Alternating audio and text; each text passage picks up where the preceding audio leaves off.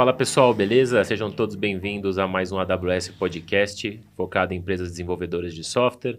Meu nome é Gustavo Caldeira, eu tenho aqui ao meu lado a Carlinha mais uma vez, representando a Amazon. E aí, Carlinha, hoje a gente vai entrevistar uma pessoa super especial que vem contar um pouquinho pra gente aí sobre sua jornada, histórias e, e desafios. Exatamente. Nosso convidado de hoje é o Cristiano Lincoln, que ele é CEO e co-founder da Tempest Security, que é a líder em cibersegurança no Brasil. Lincoln, seja muito bem-vindo. Obrigado, Carlinha. Obrigado, Gustavo. Prazer estar aqui. Obrigada. Bom, a primeira pergunta que a gente tem para você é muito relacionada à sua jornada, né? A gente sabe que você começou bem cedo, né? Uhum. E imagino que você teve diversos desafios aí nesse, nesse processo, né? Então a uhum. gente queria ouvir um pouquinho sobre o desafio que você considera aí o que foi mais é, determinante, enfim, alguma coisa que você acha que. Legal, legal. Bom, acho que o, sempre o mais difícil é sair do zero, né? Então a inércia deixa a gente parado ali, aquela força que precisa para sair do zero, ao meu ver, sempre é o mais difícil, seja sair do uhum. zero na, na, na, fundação da empresa, ou seja sair do zero de um projeto, né? E no caso da, da, da fundação da empresa foi assim também, assim, a gente tinha, eu já tinha uma, uma bagagem, etc, meus outros dois é, co-founders também, a gente começou a empresa aplicando o que a gente sabia. Uhum. Né? Então, literalmente, a gente deu bootstrap na empresa, fazendo consultorias, usando o conhecimento que a gente já tinha. E aí, acho que o primeiro grande desafio foi a gente tentar sair dessa armadilha de ficar fazendo consultoria em cima do homem-hora e como é que a gente escala, como é que a gente cria um portfólio, como é que a gente vai para o mercado de forma mais ampla, porque naquele momento a gente, a empresa nasceu em Recife, né, em Pernambuco, onde você tem um excelente celeiro de formação tecnológica em ciência da computação, mas você tem pouco mercado. Né? Poucas empresas, especialmente... Que vem para o Sudeste. Exatamente. Especialmente contratando o que a gente né, fazia, cibersegurança, a gente teve que vir para o Sudeste, teve que vir para São Paulo, e foi aí, é, essa, eu diria que o primeiro grande desafio foi conceber a empresa usando a expertise que a gente tinha, mas buscando um mercado que estava longe, longe de onde a gente estava e toda a adaptação que a gente teve que fazer para isso. E, e, Lincoln, você falou aí da, da questão do celeiro lá da faculdade.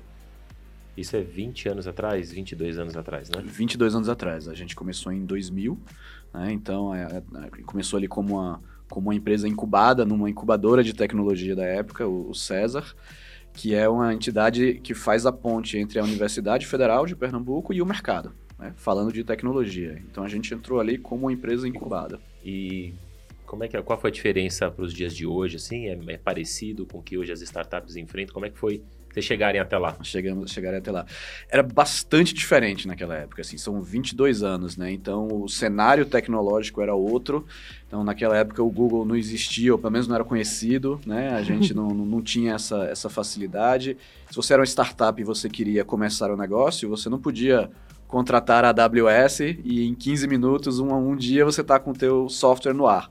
Uhum. Você tinha que comprar servidores, Solaris, Sun, Unix, esperar chegar, esperar chegar no Brasil, montar os servidores, contratar um link internet, fazer um hosting uhum. inteiro para você conseguir estar na internet. Então, a, a, a, barreira de entrada era muito maior. Era muito maior pela falta de informação, né, assim, é, do que, que era internet, o que, que eram esses modelos de negócio e o próprio requisito físico e tecnológico que você precisava ter para poder ter um negócio online, ter um business online. Então era muito diferente. E, e, você não tinha, obviamente, toda a experiência de modelos de negócio, né, iteração, etc., que hoje em dia qualquer startupeiro que começa já se beneficia né, de todo, de 20 anos aí de mercado, fórmulas e etc. Eles ajudavam com o quê, se era tão embrionário? Assim? Eles traziam, é, primeiro, você tinha um, aspecto financeiro ali, de financiamento. Eu era estudante, meus outros dois uhum. sócios também eram estudantes, então a gente não tinha como bancar o, o negócio, contratar pessoas, etc. Então entravam com o lado financeiro.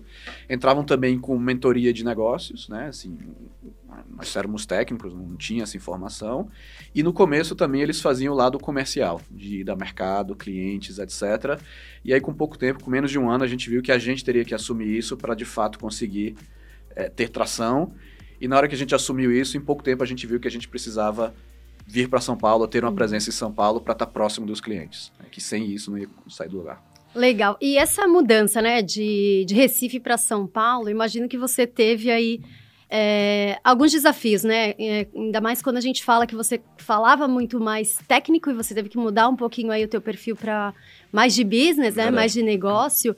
É, como que você se preparou, né? Teve alguma preparação ou não? Foi com a cara e coragem? É, o, o... Eu lembro bem dessa época e era, e era, era exatamente essa tensão que você está colocando, Carlinha, que era é, eu, eu, eu era um excelente técnico e eu ia fazer algo que eu nunca tinha feito antes, o lado business, negócios, etc. E, pô, será que eu sei fazer isso? Será que eu sou uhum. bom nisso? Etc. E eu vou confessar que o lado preparação, estudo, formação veio depois. No tá. começo foi meio cara e coragem mesmo. Todo bom empreendedor. Exatamente, é. meio puxado pela necessidade ali. E a gente aprendeu com a fricção com o mercado. Eu falo isso sempre, assim, quando eu falo de, de trajetória. Nada substitui a fricção com o mercado, dar a cara a tapa, uhum. falar com o seu cliente, escutar o feedback, escutar a crítica e, de alguma forma, retroalimentar isso dentro do negócio, assim. Isso aí é, foi o que fez diferença pra gente. Assim, primeiro, a, a, a, enfim, a, a, decisão de vir, né, que é um risco sempre, Sim. inclusive pessoal, etc. Fui eu que me mudei para cá na época, meus outros dois sócios continuaram lá. E a partir daí a gente começou a trabalhar o mercado, ia em cliente, explicava o que a gente fazia. Nesse, nesse ponto, a minha bagagem técnica, minha experiência técnica foi muito importante, porque eu conseguia falar com propriedade sobre qualquer ângulo que aparecesse ali com o cliente. Então isso passava confiança, passava credibilidade. A gente começou a fechar os primeiros negócios. E assim, no começo, quando você está nessa fase, fechar uma grande marca é super importante. Para a gente, essa grande marca foi a Sul América Seguros, lá no Rio de Janeiro, 2005 ou 2006, mais ou menos nessa época, que foi um primeiro grande cliente corporate nosso, em que foi super parceiro, a gente fez um excelente trabalho, e a partir daí a gente começou a usar esse cliente como um case. Uhum. E podia dizer, olha, eu trabalho para essa empresa, olha o que eles fazem, entre em contato com eles, e a coisa foi começando a girar. Então eu diria que foi a fricção com o mercado, né, pular do lado do fundo da, da piscina.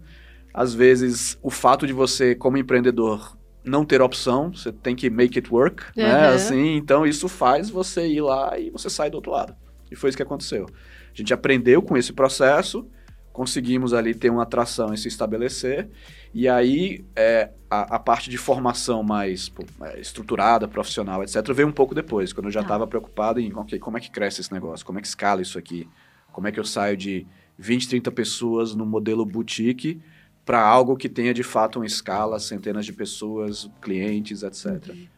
Esse, esse ponto do primeiro cliente, é, eu acho que muitos que estão assistindo, estão ainda naquela início de jornada de empreendedor, ele está esperando esse momento. Uhum. E provavelmente não vem rápido. Não vem fácil, fácil com certeza. É, para todo mundo, acho que para a maioria não vem, uhum. né? É, cara, você chega a pensar em desistir é, e o que, que te continua movendo para uma hora vai dar? Uhum. Né? Porque pode, alguma hora vai acabar recurso, acabar dinheiro, né? Exato. Pressão para quem tem família, por exemplo. Exatamente, exatamente. É, é, tudo é muito isso? frágil nessa época, né? Assim, nessa, nessa fase de vida da empresa, o empreendedor ele está ali balançando muitos pratinhos, né? Assim, tem o pratinho do fluxo de caixa que não pode faltar dinheiro para a empresa girar, o fluxo, o pratinho dos, da equipe que você precisa manter motivada e, e engajada, o pratinho do mercado, como é que eu chego nos clientes. Então, balancear essas coisas todas é, é, é, é sempre o um desafio. E, e, e, é como você colocou, né? O psicológico do empreendedor nessa hora pô, é super importante, assim, porque dá vontade sim de desistir. Você pensa em desistir todos os dias nessa fase. A verdade é essa, tá? Então, eu sempre gosto de dar real, assim, sim. né? De, da, da coisa. E quem, quem for empreendedor e estiver escutando sabe que é isso. Você tem vontade de desistir todos os dias. E, e, e, eu acho que essa é a diferença, assim. Tem alguma coisa ali, tem alguma coisa que só você sabe, ou só você acredita, ou que só você é cabeça dura o suficiente para não desistir ali. E quando você passa por essa resistência, as coisas acontecem, se você né, passa o suficiente dela, e isso vira um, um patrimônio. O fato de você ter enfrentado aquela adversidade, ter saído do outro lado, isso te cacifa para a próxima adversidade que você vai enfrentar. O próximo desafio, o próximo problema que você vai enfrentar. Então, é, é, é, e assim, e tem algumas algumas situações em que você vai porque você não tem opção. Então, é, você sabe que, olha, se eu não fizer isso aqui, cara, a empresa vai quebrar. Eu não vou pagar a folha salarial do mês que vem. Sabe? É, eu vou me separar da minha esposa, é, uhum. seja lá o que for, entendeu? Mas aquela pressão Sim. ali, a, a você se, nessa fase da empresa e do, e do empreendedor, você você você está fragilizado, é muito fácil você se encurralar. Sim. E, e, você se coloca em situações em que você não tem opção a não sair para frente, senão tudo desaba. E isso também, não vou mentir, ajuda também. Sim. Ou seja, você está no lado da piscina, lá do fundo da piscina, você tem que aprender a nadar, senão você morre. Uhum. Isso também ajuda a dar uma motivada. Mas é uma é, é, é, um, é, um, é o drive do empreendedor. Eu acho que é aí que faz a diferença, sabe? Entre executivo e empreendedor é, é, é conseguir lidar com essa incerteza. Sim, e eu acho que é importante também você ter pessoas, né, do seu lado que... Com certeza. Quando você tá lá, que você fala, nossa, não, não vou conseguir nadar, vou me afogar, tem uma pessoa que tá lá, não, não, Exato, vamos, tô, tô aqui, exatamente, segura tua mão, acho exatamente. que isso daí é... O papel dos sócios aí é, É. importantíssimo, assim, ninguém, ninguém consegue fazer isso sozinho, a verdade Sim. é essa, assim, você precisa, seja no lado pessoal, assim, família, pessoa, Uhum. né, cônjuge, etc., é, ou no lado, né, sociedade mesmo, tem uma hora que você tá down, seu sócio vai lá, te levanta, vamos Sim. lá, etc., tem as out- outras horas que é o contrário, mas esse apoio aí é, é fundamental, sem isso você... E, e- e você não desenvolve solução para as coisas sem ter uma, um bate-bola com Uhum. alguém, entendeu? Ninguém é gênio para todas as situações, para ter resposta para tudo, para ver a situação e já achar uma, uma solução para aquilo. Esse bate-bola com quem está engajado no negócio e tão investido no negócio quanto você, seu sócio, né? Sim. É, faz toda a diferença. Você encontrar algo que funcione ali. Não, bem bacana. Você comentou da, da genialidade, me lembrou um ponto aqui. A gente até conversou um pouquinho antes de, de começar aqui o podcast, né? É, a notícia que eu vi era hacker, 15 anos, chega num momento que vende a empresa para Embraer. Aham. E o que mais me chamou a atenção nessa, nessa matéria não foi isso. Foi como é que existe um hacker quando não se tem Google para pesquisar e aprender nada. Não tinha YouTube. Então, da onde que você... Que momento? Foi Como é antes que- disso? Como é né? que surgiu isso Como é que aí, né? surgiu isso na sua vida Legal. numa época que ninguém Que falava tinha, de né? tecnologia? Era É. coisa de maluco total. né? É, eu, eu, eu tive muita sorte, assim, a verdade é essa, porque eu tive acesso à internet muito cedo. Eu comecei assim, a, eu comecei essa internet em 1991, 1992. Bem Por certo. que isso? Porque meu pai, ele era professor da Universidade Federal, né, no curso de, de administração. Então, ele foi fazer doutorado dele nos anos 80, é, na Inglaterra. Eu tinha Ah. 6, 7 anos de idade, então, obviamente, a família toda foi junto. E quando a gente voltou é, em 89, a gente voltou com. Eu voltei com duas coisas. Primeiro, a facilidade com a língua inglesa, foi alfabetizado lá, então acesso à leitura, Essencial. etc., é essencial. E segundo, a gente voltou com o computador Uhum. que era meio. Né, a- a- aqui no Brasil você ainda estava sob a, a reserva de mercado, que você só tinha computadores nacionais. A gente trouxe um computador de lá. Pô, eu, né, garoto, nerd, né, um computador em casa. Aí eu, obviamente, pirei naquilo ali, né, etc. E depois eu tive a minha segunda sorte, minha segundo né, é, é, privilégio, na prática foi o que foi, que era o fato de meu pai ser um professor da Universidade Federal e naquela época não tinha internet comercial no Brasil. Toda a internet era através é, da- das universidades, a RNP, né, a Uhum. Rede Nacional de Pesquisa. Então, minha segunda sorte, pô, tive acesso a essa coisa maravilhosa chamada internet em 1991, 1992. E, obviamente, era uma outra coisa, não era texto, terminal, VT100, era um outro mundo, mas foi o comecinho da coisa. Eu lembro que eu ia, final de semana, meu pai ia lá trabalhar e tal, e aí eu ia com ele, ele ficava na sala dele trabalhando, e eu ficava ali nos terminais da universidade, baixando arquivo, lendo RFC da internet, né, Ah. enfim, é, nerdando, né, assim. E isso aí, obviamente, levou a um interesse aí na área de segurança, hacking, Unix, etc. E aí daí que começou o interesse em segurança. Depois disso, comecei a trabalhar ainda adolescente, né? Já tinha ali uma, uma veia de não ficar parado. Depois entrei no curso de ciência da computação, conheci meus sócios, e aí que veio a coisa da, da, da, da Tempest, uma, uma forma de usar esse interesse ali na adolescência por segurança, hacking, internet, Unix, etc., como um business, né? Como algo assim. A gente já ali, a gente já via, cara, esse negócio de internet vai ser muito grande. E segurança nisso aqui vai ser grande algum dia. Então ali a gente já tinha meio que a semente é, é, para o que para o que poderia se né, via se tornar esse mercado. E se tornou de fato. Começou ali. Começou ali. Legal. E tem uma história é, interessante, né? Que você começou pelas pela porta dos fundos. é, exatamente. Conta um pouquinho pra gente sobre essa situação. Dentro dessa, nessa época aí, né, então 92 até 95 mais ou menos, né, até a chegada da internet comercial no Brasil, é, é, imagina a situação, né, você tem ali internet, algo muito restrito, um, um adolescente ali de 12, 13, 14 anos com muito tempo livre, muita curiosidade, acesso a algo que quase ninguém tinha acesso, que era a internet naquela época, eu comecei a aprender sobre segurança, aprender sobre hacking.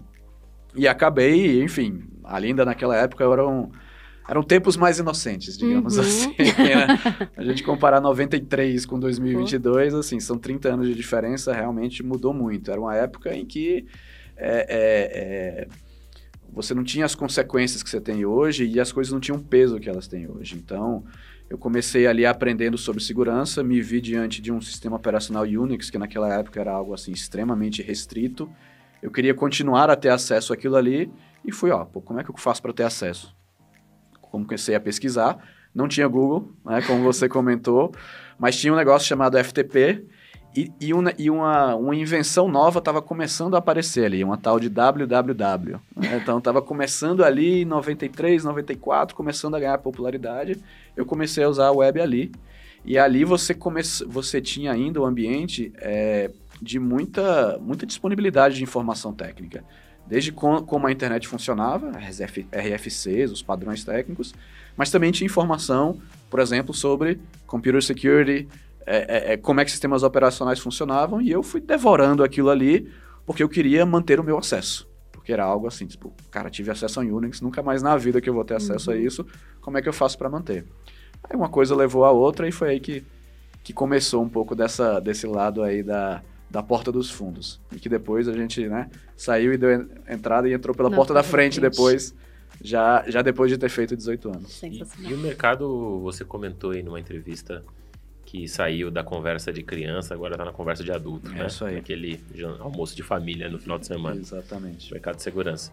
É, mas eu vejo que ainda nós temos um problema de qualificação uhum. né, na nossa área de tecnologia. No geral, imagino que em segurança talvez seja Também. até pior. Com né? certeza.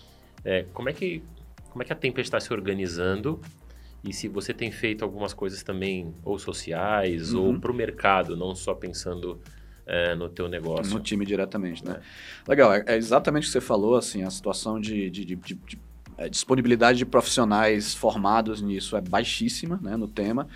As, as listas que a gente vê de tecnologia, as duas né, perfis de profissionais mais demandados e com menos disponibilidade são Data Science, em primeiro lugar, é, cibersegurança está ali no número 2 ou no número 3 sempre, né? Você não tem faculdades que formam isso como você tem uhum. em engenharia de software, redes e, outros, e outras áreas da computação. O que, que a gente fez na Tempest, né? É, é, a gente nasceu numa universidade, formação está no nosso DNA. E a gente cresceu formando pessoas. Primeiro, assim, era eu e meus dois sócios, a gente contratava alguém, a gente nunca exigiu nessa fase conhecimento e segurança, porque quase ninguém tinha, então uhum. seria inútil a gente exigir. Olha, preciso de alguém com uma boa base, senta aqui do meu lado, vou te ensinar tudo que eu sei. Os primeiros hirings foram assim, a gente, então a gente desenvolveu uma cultura meio nativa, digamos assim, de formação. Isso segurou a, o nosso crescimento durante muito tempo. A coisa de uns 4, 5 anos atrás, a gente sentiu necessidade de formalizar e estruturar isso. Então, hoje, a gente tem na, na empresa uma área é, de Academy Research Publishing. Então, formação interna e agora externa também, a gente vai começar, pesquisa e publicação. Então, formação hoje em dia é um tema bem estruturado na Tempest e é, ao meu ver, a única forma de lidar com a escassez de profissionais de um lado e a demanda por crescimento que a gente tem do outro lado. Como é que isso aparece? É, aparece desde a base, então a gente tem um programa de estágio que tem é, é duas turmas por ano, 4 mil candidatos por turma, para 30 vagas. Então a barra altíssima e a gente vai formando esse, esse corpo de. Em de, parceria de, ou vocês que desenvolveram? A gente que desenvolveu, a gente montou uma metodologia de, de filtragem, né? Então, de 4 mil para 40 vagas, é uhum. um percentil, top percentil. Então, é mais disputado que a FUVEST. Então, a, a, a gente fez uma, uma, uma, forma de filtrar, filtrar esses candidatos até a seleção. É estágio mesmo, não é aquela coisa de pega o cara e coloca para fazer trabalho remunerado. Uhum. Então, tem um, um aspecto de aprendizado, de formação tem um mini currículo que, que precisa ser trabalhado, etc. E depois a gente contrata a maioria das pessoas que entram nesse programa de estágio. Então, isso é na base da pirâmide. Além disso, a gente tem todo um programa de incentivo interno para treinamento e para publicação. Publicação em evento, publicação em blog post, publicações acadêmicas, pesquisa de forma geral. Porque a gente, a, a, bons técnicos querem trabalhar com bons técnicos. Né? Assim, nada motiva mais um, um, bom engenheiro do que ele olhar para o lado e ver um cara melhor do que ele do uhum. lado, é que ele vai poder aprender, se espelhar, etc. Então, é, a gente trabalha a base, mas a gente trabalha o topo da pirâmide também em termos de ter aqueles profissionais que são pô, referência no que fazem, que pesquisam, que, que ditam, digamos assim, a, a, a, a forma como o mercado enxerga as coisas a gente tem um, um balanço dos dois. E é isso que faz a coisa funcionar. Assim, é, olhando para o mercado de forma mais ampla, a gente está pegando essa experiência interna de formação nossa, a gente está levando para fora agora. Então a gente está montando um programa de parceria com universidades para a gente pegar a nossa metodologia e os nossos casos, os nossos dados. A gente tem muita coisa importante para aprendizado dentro da Tempest. A gente está empacotando isso e a gente está levando isso para as universidades. Olha os casos que a gente lida. Como é que você poderia aprender com isso aqui? Olha essa massa de dados aqui. O que, que você consegue extrair dela? Né? Então, a, a gente tem um programa de outreach é, que começou agora em 2021, em que a gente está montando uma rede de universidades, em que a gente vai é, é, capacitar professores dentro do, do, do tema de segurança, é, trazer Muito pessoas legal. do nosso time para darem aulas também, e, obviamente, manter um link com os alunos tá e a comunidade. o ecossistema todo. Exatamente. E é claro, a gente fomenta o ecossistema e, obviamente, a gente quer ter os melhores candidatos querendo Sim. trabalhar na Tempest, né? Claro. Então, a gente também tem essa... E vira referência. E né? vira referência. Então, o profissional que foi formado assim, daqui a três cultura. anos, ele fala da Tempest e tal. Então, é uma... Tem que trazer o tema da formação para o centro, assim. Eu acho que uma empresa de tecnologia que não tem uma visão sobre formação do seu time tá, tá a perigo. Tá a perigo. Tá fadada. Porque senão você entra numa concorrência de mercado por profissionais que ganha quem tem o bolso mais fundo. E isso varia com os ciclos de mercado, né? Tem uma hora que o mercado de VC tá cheio de dinheiro, tem um monte de startup com dinheiro e pagam, né? distorcem o mercado. Tem horas que o mercado tá na baixa e que não. A gente está há 22 anos no mercado, então a gente já viu todas as altas e baixas que Sim. você imaginar. A constante que dá sustentabilidade é formação. Foi isso que a gente aprendeu. E a, a pandemia, eu acho que trouxe um negócio muito positivo, é, porque as pessoas começaram a olhar um pouco mais para a segurança, né? Uhum. As empresas, principalmente. Certamente. Tivemos vários casos é, que saíram midiáticos, né? uhum, né? Uhum. Que impactaram bastante. Acho que isso trouxe um pouquinho de, de consciência. Sim. É, e deve ter trazido um desafio grande, porque agora é normal empresas de fora contratarem profissionais daqui. Exatamente. A gente estava falando do, do gap que já existe, e aí o cara vai ganhar em dólar, o cara vai ganhar em euro. Exatamente. Como, como é que vocês estão superando esse desafio? Uhum. E aí, talvez um terceiro ponto também na, na pergunta é como vocês já são uma empresa global, né? Vocês têm uma presença forte ali na, na Europa. Como é que é o, o nível de, de maturidade? Como é que vocês transitam esse, esses dois mundos? Legal. É exatamente o que você comentou, né? O, o demanda um problema seríssimo e, e, e, a questão de, da concorrência da mão de obra que com a pandemia você não tem mais fronteiras, né? Então, assim, a gente já tinha um modelo de trabalho remoto, mas, assim, culturalmente o trabalho remoto virou o default, o padrão, uhum. hoje em dia.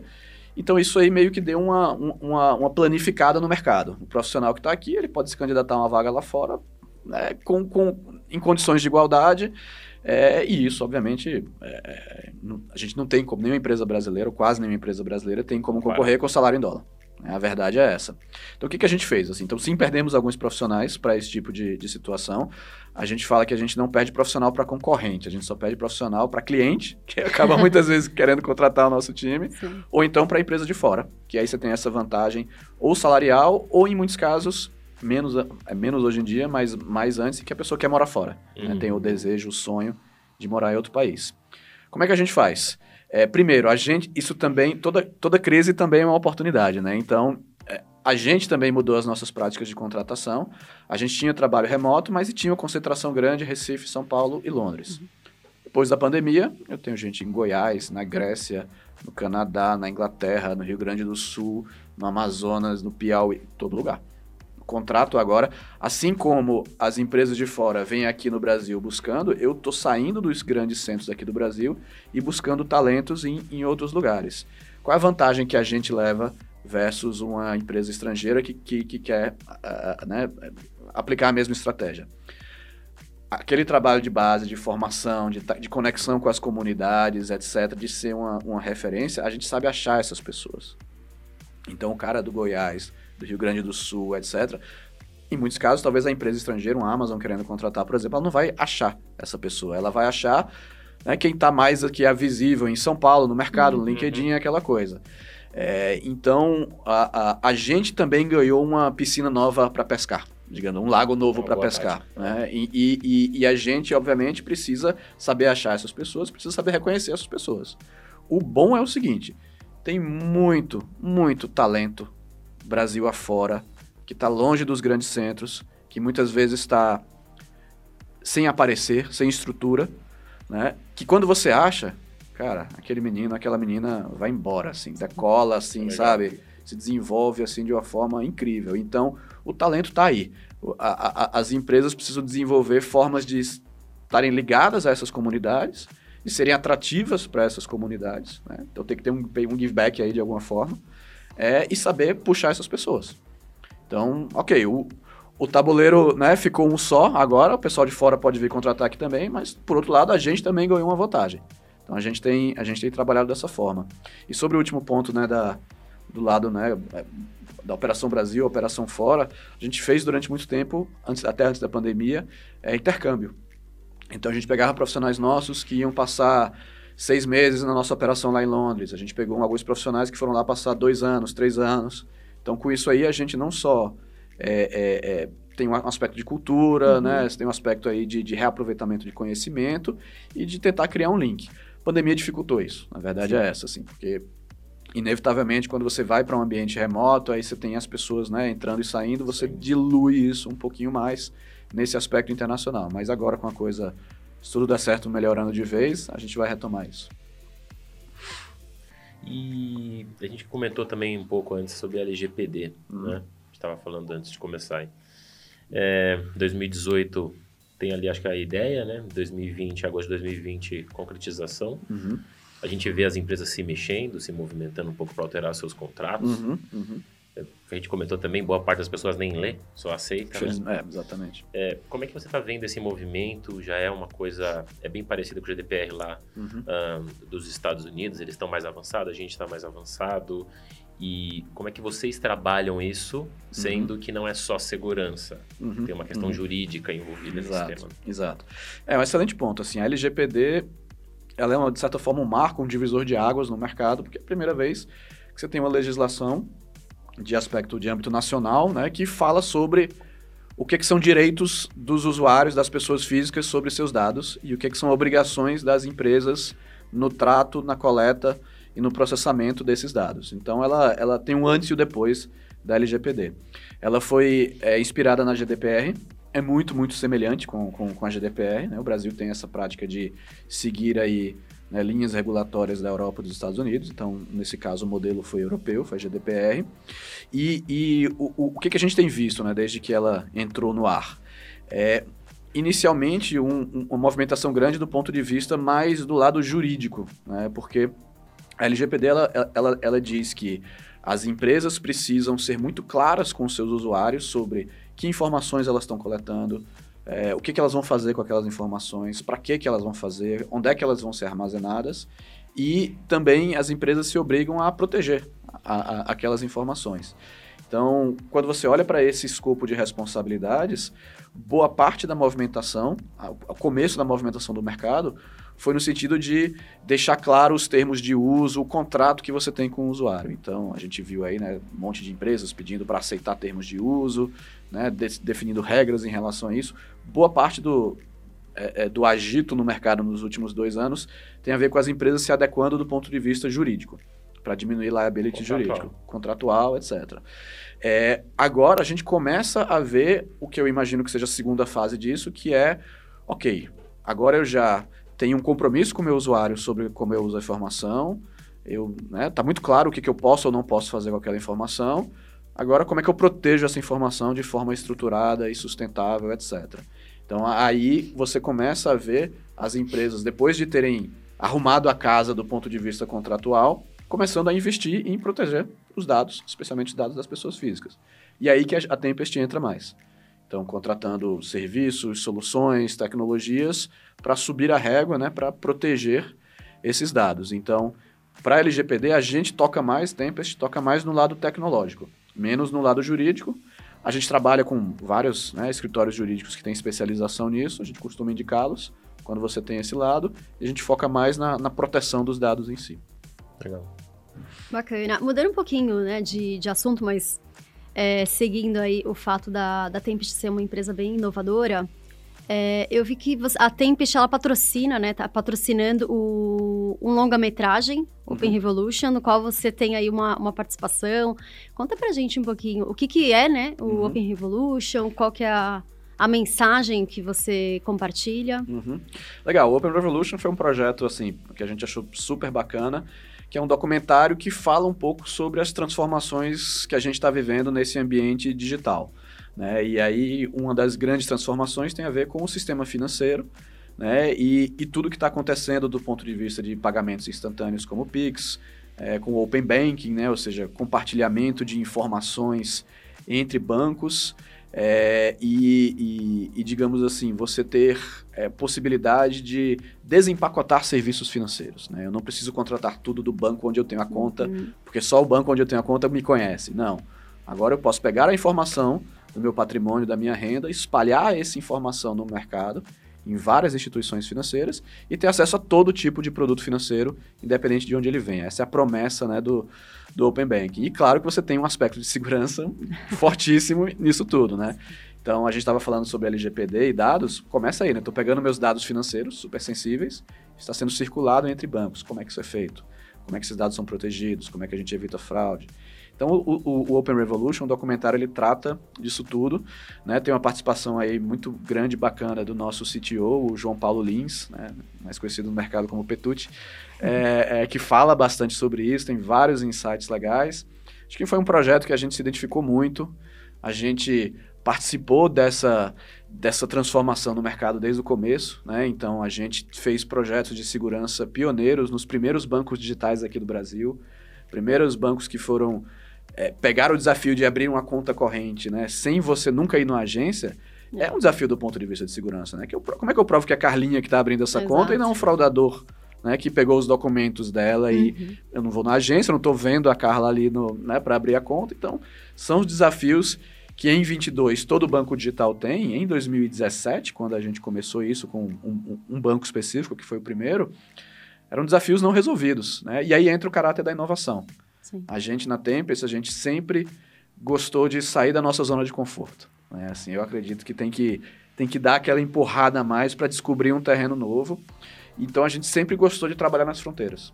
Sempre gostou de pegar desafio novo, aplicar o que a gente tinha dentro de um, um, um terreno novo. E bancos digitais foram, foram assim, é, Open Banking foi uhum. assim, e o Open Revolution ele meio que conta um pouco dessa história, eu acho de um jeito muito, muito bacana. Projeto que a gente gostou muito. Sensacional. Como, como é que é para a empresa brasileira, é, você falou de inovação, né, esses desafios, como é que é essa decisão, em que momento que você tomou a decisão de internacionalizar a sua marca? Uhum. Então, por que, que você toma essa decisão se o mercado é gigantesco, por exemplo? Uhum. Né? Uhum. Como é que te leva, puta, faz sentido talvez eu, eu ir para outros mercados? Uhum. Aí você escolhe a Europa. Normalmente o pessoal vai América Latina e Estados Unidos. Né? Uhum. Aí você escolhe a Europa. E se chegar lá, e você é um brasileiro, uma empresa brasileira, Como é que eu conto essa história, né? que veio para São Paulo. É, eu imagino que muita gente que está escutando a gente tem esse desafio, né? Com certeza. Como é que o cara toma essa decisão como é que é se apresentar lá fora? Falar, cara, tudo bem, eu tô com uma ideia aí. é, e, e, várias empresas, provavelmente, de segurança já existentes ali na, na Com certeza, o né? mercado Muito já forte, é né? estabelecido. Legal, deixa eu responder essa pergunta aí com, com três partes, que é primeiro o, o porquê que a gente foi, depois como é chegar lá, e terceiro o porquê Londres, né? Porque Inglaterra, Europa e não Estados Unidos e outros. É, o porquê, a gente abriu é, a operação em Londres em finalzinho de 2013 e comecinho de 2014. É, a, a Tempest, nessa época, a gente era uma empresa totalmente. A gente não tinha venture capital, totalmente self-funded. Né? Eu, meus dois sócios, a gente girou a empresa, cresceu a empresa, a gente se financiava, se bancava, bancava nossos investimentos, etc. Então, a gente não tinha VC né, para financiar um processo como esse. Então, a decisão de por que, que a gente foi, é, olhando, olhando hoje, né? E um pouco mais de experiência, depois de ter feito alguns cursos, etc., assim, ali foi bem decisão de empreendedor raçudo, mas com pouca. Mais uma vez. É, exatamente. mais uma vez, se jogar no lado fundo da piscina. É. Mas isso veio de quê? A, a, a, gente sabia que, do ponto de vista de expertise técnico, a gente não devia nada para ninguém.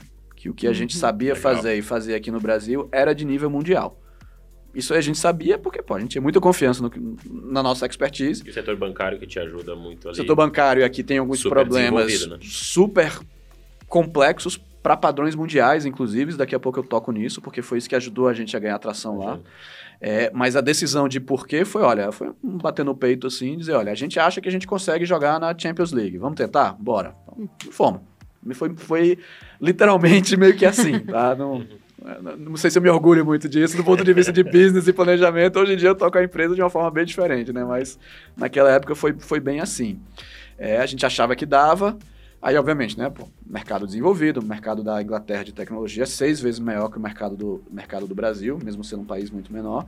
É, e, e, a gente achava que a gente ia conseguir executar lá, é, vender lá, executar a partir do Brasil, ganhar em Libra, mundo maravilhoso. Né? Esse foi o, o nível do pensamento ali naquela época, a gente se jogou no desafio. E aí chega a situação de, ok, tô aqui, né? Fomos lá, abrimos, contratamos, etc. Começamos a girar o mercado. Eu lembro que nessa época eu ia quatro, cinco vezes por ano para a Inglaterra, porque o empreendedor tem que, tem que ter aquela fricção com o mercado que a gente estava falando. Né? Na fricção com o mercado é que você, que você aprende. Então, eu precisava aprender como é que aquele mercado funcionava uhum. para poder mudar o que a gente precisava mudar para poder se adequar a isso. Então, eu ia muito lá nessa, nessa época. E o nosso primeiro cliente na Inglaterra foi a The Economist, a revista, que é pô, uma puta marca, oh. né? Assim, né? blue chip, etc, etc. E a história de como a gente conheceu elas é meio, é meio estranha, assim, mas é, é, é, mostra bem, assim, um pouco da, da, da história. A gente estava num evento, né? A gente patrocinou ali um evento, evento comercial, normal, etc., em que é, você tinha um pedaço do evento em que é, era meio speed dating, sabe? Aquela coisa, tá uhum. você está sentado, aí vem um cliente potencial, senta ali, você faz um pitch, rotaciona, vem outra pessoa, etc. E aí, um dos nossos slots faltou. Um dos, um dos, clientes que ia entrar lá faltou. Então a gente ficou ali, tipo, 20 minutos parado, sentado ali na nossa mesa, só esperando. E aí sentou uma pessoa. Disse, Oi, tudo bom? Eu sou a Chief Security Officer do The Economist. Eu vi que vocês têm Intelligence no nome, Tempest Security uhum. Intelligence. E eu tô procurando inteligência de ameaça. Vocês fazem alguma coisa disso? Uau. E, assim. É agora. É o destino, né? Agora, exatamente. né? Empreendedor, na hora dessa, pum, é agora. E aí a gente começou a falar, eu comecei a falar sobre a experiência que a gente tinha aqui no Brasil, trabalhando com os bancos, usando o Threat Intelligence, é, para lidar com o problema das fraudes. E quando você olha para fraude digital, fraude bancária no país, no Brasil, Cara, a gente tem um, o cenário de ameaças mais desafiador do mundo, porque você tem altíssimos de tecnologia, uma população super conectada, um altíssimo uso de serviços digitais financeiros, comparável à França, à Alemanha, etc. Junto com crime, problema social, né, falta de lei, tudo, todos os problemas do Brasil que a gente conhece. Você junta essas duas coisas, né, alto uso de serviços financeiros com ambiente né, perigoso, falta de lei, etc., esse é o terreno perfeito para crime cibernético, para fraude financeira digital. E era essa a realidade que os bancos viviam e a gente se desenvolveu nesse ambiente. A gente, a gente cresceu, digamos assim, com a barra lá em cima. Uhum. Né? E você vê isso nas menores coisas. Estados Unidos, você vai nos Estados Unidos, cartão, é, até pouco tempo atrás, os cartões não tinham chip. Era cartão de tarjeta. Uhum. Né? De 4, 5 anos para cá é que você tem começando a ter mais cartão com chip. Por quê? Porque lá você não tem o nível de crime que você é. tem aqui. No Brasil, você tem cartão com chip há 20 anos, porque senão a fraude era enorme. Então a gente começou a contar essa história, falar da nossa experiência, do, de como a gente usava Threat Intelligence para resolver o problema de fraude aqui dos bancos brasileiros. Ela gostou, disse, pô, gostei, vamos fazer uma prova de conceito. A gente fez uma prova de conceito gratuita durante três meses, entregamos, eles adoraram, contrataram, depois indicaram a gente para BBC, uhum. canal de televisão. A gente fez a prova de conceito, adoraram, contrataram, e aí a coisa começou, começou a acontecer. Aquele cliente sponsor que a gente estava falando antes, que aqui no Brasil foi a Sul América, lá na Inglaterra foi o The Economist. Uhum. Então, e aí, inclusive, a Vicky, que era a, a, a CISO de lá, ela foi super graciosa, assim, e, tipo, deu uns testemunhos super favoráveis pra gente Legal. e tal, etc. Enfim, hoje em dia a gente, a gente tem uma atuação, assim, estabelecida lá. Lá nós não somos a maior empresa do mercado, claro, uhum. mas a gente atende excelentes clientes. Então, lá a gente atende o Tesco, rede de supermercados, né, maior, maior da, um dos maiores do mundo. A gente atende o Comitê Olímpico Internacional, que fica baseado em Lausanne, na Suíça. Esse foi, um, foi resultado de um trabalho que a gente fez aqui nas Olimpíadas de 2016. A gente fez todo o trabalho de segurança para as Olimpíadas 2016. Conhecemos o pessoal do Comitê Olímpico Internacional. Eles nos contrataram para fazer o mesmo trabalho para as Olimpíadas de Tóquio, que terminaram há pouco, né, durante a pandemia. Fizemos. E, enfim, hoje em dia a gente tem Mastercard, a gente tem a UEFA como cliente, né, a Liga de Futebol nos Estados Unidos, o Citibank, Mastercard. E, e, e, eu acho que isso fala um pouco sobre esse mercado de cibersegurança, né? É um mercado global, uhum. é um uhum. mercado drivado por demanda. Né? Então, assim, se você sabe do que você está falando, se você tem um bom produto, tem expertise, tem demanda em todo lugar do mundo. A verdade é essa. Né? Então, é, é uma empresa né, nascida no Recife, do Brasil, etc., trabalhando para um monte de empresa enorme lá fora. Por quê? Porque a gente entende do assunto. E você acha que eles dão mais... É eles escutam mais as empresas uh, lá de fora, empresas inovadoras que não são tão grandes, assim. Uhum. Eu tenho... Eu trabalhei em muitas empresas multinacionais, né? E aí, em eventos, quando eu vou lá para fora, eu vejo muito isso. É o nova iorquino, ele perde tempo, se a solução for boa, com qualquer cara. Ele não tá querendo saber muito se você é gigante, se você não é gigante, uhum. quem você atende, se a solução é boa. Uhum. Ele vai parar para discutir que foi mais ou menos o que a, a CISO do The Economist fez. Fez, exatamente. Porque ela olhou lá, a empresa tá, tem inteligência no nome, conta aí. Vou escutar, né? É. Exatamente. Cara, é um, é um outro ambiente de negócio, de forma geral. É, primeiro, tudo muito mais rápido e mais objetivo. Né? Aqui no Brasil, assim, o ambiente de negócio brasileiro ele é muito baseado no relacionamento e você conhecer, Sim. ganhar confiança, etc., para depois você conseguir fazer alguma coisa mais ampla. Lá não, muito mais objetivo. Muito menos pergunta. Eu, eu, eu tive muito mais pergunta em 2005, quando eu me mudei aqui para São Paulo. né? De, pô, mas você é de Recife, o que, você está fazendo aqui? Como assim? De, né? Desconfiado. É, é, como é que é isso e tal? Muito mais pergunta nessa época do que quando eu fui para Inglaterra perguntando, pô, mas você é do Brasil, o que, você está fazendo aqui? Etc. É, por quê? Porque são, é um ambiente de negócios mais cosmopolita, mais sofisticado e que tem, né, assim, é mais aberto a, a soluções realmente inovadoras. É, isso não quer dizer, assim, é, é também um ambiente extremamente competitivo. Então, se você não tiver um, uma boa história, um bom gancho, um bom diferencial, você não vai aparecer. Eles estão mais focados no negócio mesmo, específico. Exato. Sem perder tempo. É, exatamente, exatamente. Aqui no Brasil, assim, pela própria cultura do país e pelo ambiente de negócios, é, especialmente para uma empresa pequena, o grande desafio é, é, é, primeiro você conseguir uma agenda numa empresa né, grande Sim. e segundo, é, aquela empresa está conversando com você, mas pensando, pô, será que esse cara vai estar tá no mercado daqui a um ano? Vai quebrar. Vai quebrar? Vai sumir? Né? Não sei com quem eu estou falando aqui. Lá fora, o ambiente ele é muito mais é, é, aberto a esse tipo de coisa. Há empresas pequenas que estão começando. Então, eu achei excelente a experiência de doing business lá. E conta pra gente, é, em relação à Embraer, né? Uhum. Como que foi aí o, esse processo, esse né? né? Esse movimento. Legal. Bom, a, a, gente recebeu um primeiro aporte de capital em 2016 de um fundo chamado FIP Aeroespacial, que é um fundo de venture capital, mas que tinha capital da Embraer ali dentro. Vários outros cotistas também, mas tinha um capital é, da Embraer ali dentro. E ali foi o começo da nossa aproximação com a Embraer já em 2016. É, e isso foi se desenvolvendo até a gente intensificar a parceria agora no começo de 2020, mais ou menos. Eu pergunto, por que, que a empresa, o que a Embraer tem a ver com cibersegurança, né? O que que, como é que essas coisas uhum. se conversam? É, agora, muita gente esquece que a Embraer, além de fabricar avião, ela também é uma empresa de defesa, né? Então, ela, ela, ela produz equipamentos, inclusive aviões, ligados à defesa nacional. E cada vez mais esse, esse tema de segurança cibernética, ele começa a tocar em defesa nacional. Quando a gente fala de infraestrutura crítica nacional, quando a gente uhum. fala de forças armadas, etc., o lado do, do ambiente, do ataque da, da defesa cibernética, hoje em dia é um tema que começa a aparecer. Né? A gente vê Ucrânia, Rússia, Estados Sim. Unidos, é um tema que está lá. Né? Então, se você olha, a boa parte das empresas é, é, de, da indústria aeroespacial no mundo, Boeing, Raytheon, Thales, BAE Systems, etc., que são análogos à Embraer nesse sentido, né, de fabricantes, etc., boa parte delas também tem braços de cyber, exatamente olhando para esse mercado de defesa nacional e de cibersegurança dentro da indústria aeroespacial. Então, dentro desse contexto de, de, de mercado, uhum. é que a Embraer se interessou pelo tema de cibersegurança. A gente começou a desenvolver o relacionamento lá atrás. Isso foi se intensificando. A gente fez um, um Series B em 2019. Fizemos o um processo, mercado, etc. A Embraer já tinha uma proximidade, um, uma afinidade ali super bacana com a gente.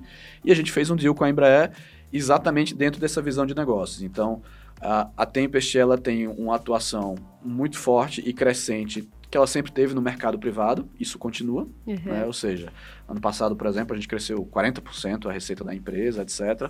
Esse ritmo continua.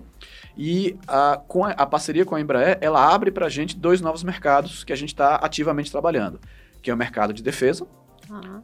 tanto aqui no Brasil quanto fora do Brasil, e aí entra aquela coisa internacional. Né? Ou seja, vender soluções de defesa cibernética, posso vender para o Brasil, posso vender para a Austrália, posso vender para Singapura, uhum. posso vender para Oriente Médio, enfim. E, é, então, defesa, o mercado novo, e um outro potencial mercado novo é a integração de cibersegurança a produtos da, de, da indústria aeroespacial, a aviões, a sistemas de radares, sistemas de controle de tráfego aéreo. Então, por exemplo, tem uma, um movimento super bacana da Embraer, em relação à criação de, de mobilidade é, aérea urbana. Né, os tais carros voadores, né? Que eles odeiam que chamam de é, carros voadores. Né? Exato, o Evetol, exatamente. chamar de carro voador, enfim, não pega bem com os engenheiros. É o Evetol, né? Que decola verticalmente, etc, etc. Isso é uma área nova dentro da indústria aeroespacial. É um mercado potencial enorme. A, a Embraer acabou de, de, criar uma subsidiária na Bolsa de Nova York chamada IVE, é, é, focada nisso. É um mercado novo e é um mercado extremamente tecnológico. Né? Você tem que ter uma malha de controle de tráfego aéreo urbano, que são sinais, são sistemas, etc. E olha a criticidade disso, né? A gente está falando de avião, a gente está falando de coisas voando em cima da cidade. Está só começando. Está só é. começando, cara. Exatamente. Tudo isso é tecnologia, tudo isso é digital. Então, essa área da, da indústria aeroespacial, ela tem um terreno enorme quando a gente fala de cibersegurança e que é pouco explorado ainda. Né? Assim, não, porque naturalmente a, a, os, os, ciclos de evolução ali são muito mais longos. Então esse foi o racional da gente com a Embraer. A gente está fazendo um ano, um ano e três meses agora da parceria. Tá super bacana porque assim a gente montou um modelo em que a gente né, retém a nossa independência, marca, time, cultura, etc. A gente está operando da mesma forma basicamente. Só que agora a gente está explorando mercados novos e contando aí com uma série de benefícios, de vantagens de estar tá bem próximo da Embraer. Como é, que, como é que você se preparou, Lincoln, para essa reunião? Como é que é a preparação para uma reunião com a Embraer?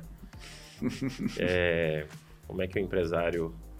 É, porque não tem curso para isso, né? Não tem curso para é, isso. É, como é que você se preparou para isso?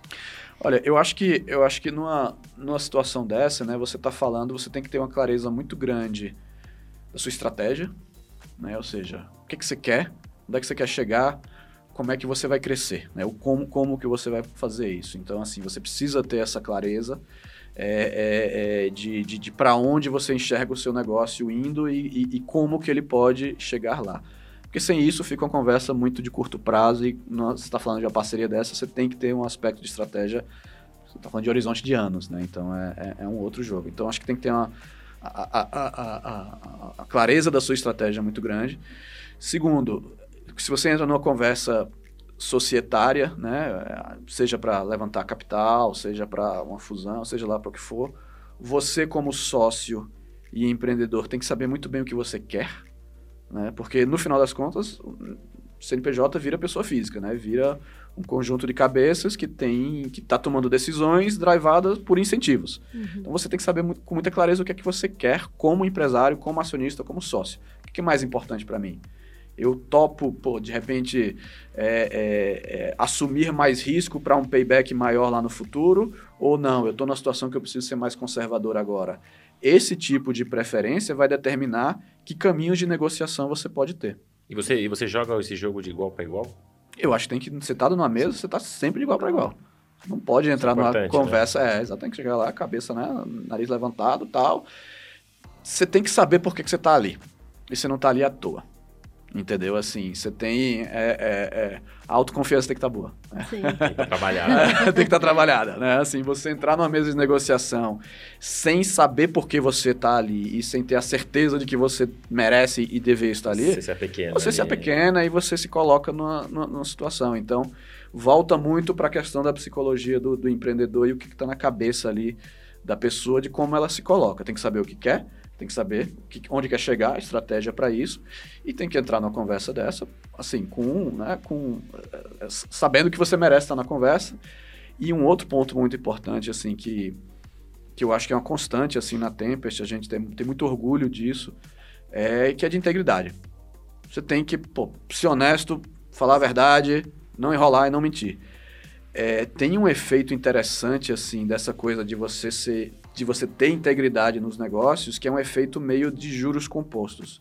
Sabe, 1% ao ano, 1% ao mês e tal. daqui- Cinco anos depois, aquilo que tá 90%, 150%.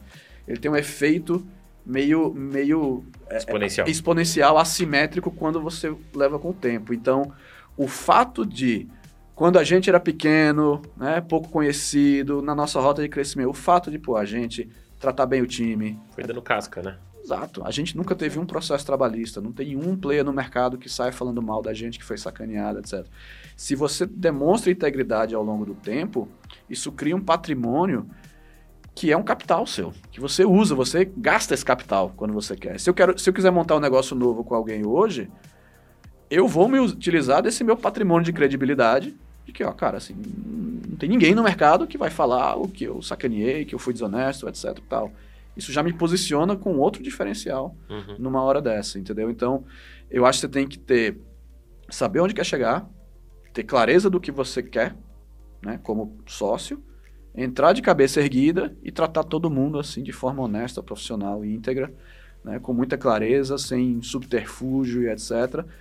Porque você vai ter que trabalhar com essas pessoas depois. Uhum. né? Então, se você estressa demais na mesa de negociação, usa técnica que Isso será Sabe. lembrado, será lembrado em algum isso momento. vai ser lembrado, você precisa desenvolver um trabalho, você está querendo construir alguma coisa junto com, com o outro lado. Sim. Então tem que ser uma visão de somar. Claro que é uma negociação, né? mas tem que, no final das contas, tem que ser uma visão de somar. Você até acabou respondendo, e a gente está caminhando aqui para o final, né? É, eu ia te fazer dois pedidos. Primeiro, comentar um pouquinho sobre, não sei se você lê bastante ou não, você escuta podcast. Hoje tem várias fontes aí de, de, de informações. Você deixar, cara, um podcast, livro, pessoas que te inspiraram, né, durante essa tua trajetória Legal? seja pessoal ou profissional. É, e deixar um recado final. Você acabou fazendo isso um pouco na sua resposta anterior, né? Como a sua visão do que é ser um empreendedor. Uhum, Você vem uhum. comentando um pouco sobre isso. E deixar um recado final pro, pro pessoal que está te escutando, está lá atrás, está montando a, a empresa, está dentro da faculdade, está recebendo investimento inicial, está pensando em, em- em sair para fora do país, né? Legal. Legal. Bom, em termos de, de indicação, eu vou tentar sair aqui um pouquinho do lugar comum. Eu gosto muito de, de ler, gosto muito de literatura, então ao invés de indicar um livro de negócio, vou Boa. indicar um ou dois livros de ficção, Uhum. ficção científica, inclusive, porque é, é, eu, eu sempre gostei muito da área e assim, tem alguns livros que anteciparam tendências, eu acho, há muito tempo. Então tem dois livros que eu indicaria, de forma totalmente despretensiosa, Uhum. do mesmo autor, um cara chamado Neil Stephenson, que é meu autor favorito. Um deles se chama Snow Crash e o outro se chama Cryptonomicon. Cryptonomicon fala de dinheiro digital, que é algo que é realidade nossa agora com criptomoedas, né, CBDCs aí, ban- é- é- é moeda digital de bancos centrais, PIX. Ele fala desse mundo, só que ele fala, ele escreveu em 91 o livro, né, mas antecipou ali a coisa. Snow Crash fala de mundos virtuais.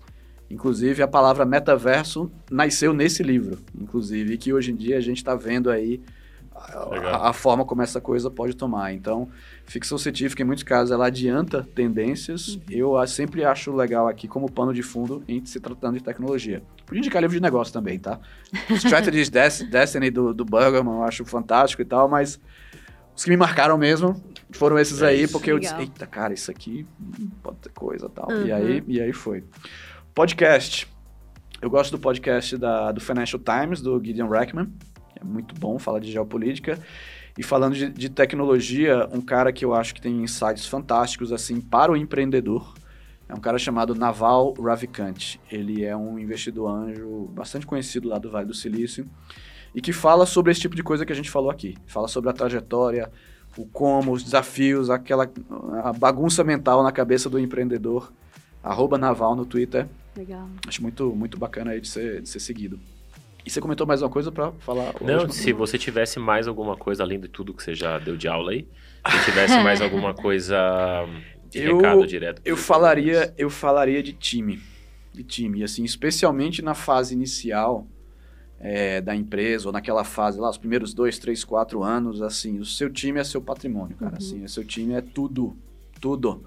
E, pô, mercado, cliente, etc, tal, mas você não vai fazer nada se você não tiver ali as pessoas junto com você.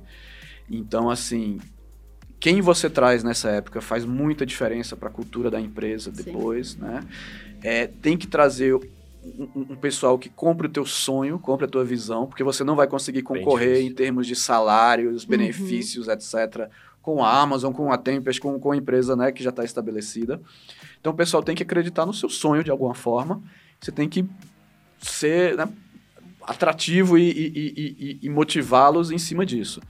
É, e trate-os bem. Né? Assim, uhum. São esses que vão trazer os próximos, esses possivelmente vão virar seus sócios. Tem, tem várias pessoas que eram funcionárias da Tempest, ou lá de trás, ou até recentemente, que viraram sócios. Time é tudo, assim, é o teu, é o teu, é o teu lastro, né? No momento da incerteza, assim, você, cara, vai pra guerra, vai pra reunião, vai pro cliente, uhum. né? O que é que faz aquela incerteza para você, pô, olhar pro lado e saber que você tem um pessoal ali que, que, sabe, comprou o teu sonho, tá ali junto, tal, etc. Não tem preço.